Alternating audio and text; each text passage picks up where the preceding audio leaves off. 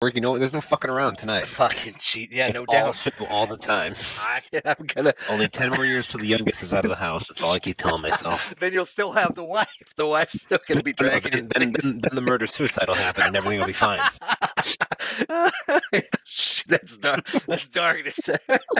oh shit. Oh fuck. So I mean, it could be dark, or it could be, you know, very promising and positive. It's an escape. depends on your It's an end. perspective. I think it is. It's a, ma- it's a matter of perspective. It's There we go. All right. obviously You know what solves on this, right? anal sex. I think is that what I was just getting at. That didn't you not? Well, that- that's that's, that's the that's the technical Solves virgin the angle I whole mentioned thing. earlier. There's no pregnancy at all. Zero chance of pregnancy. Just the wholesale murder of rapists. But wait, Jason, are more guns pro life? I think so. No, think so. Now Yes. we're getting into the weeds. maybe.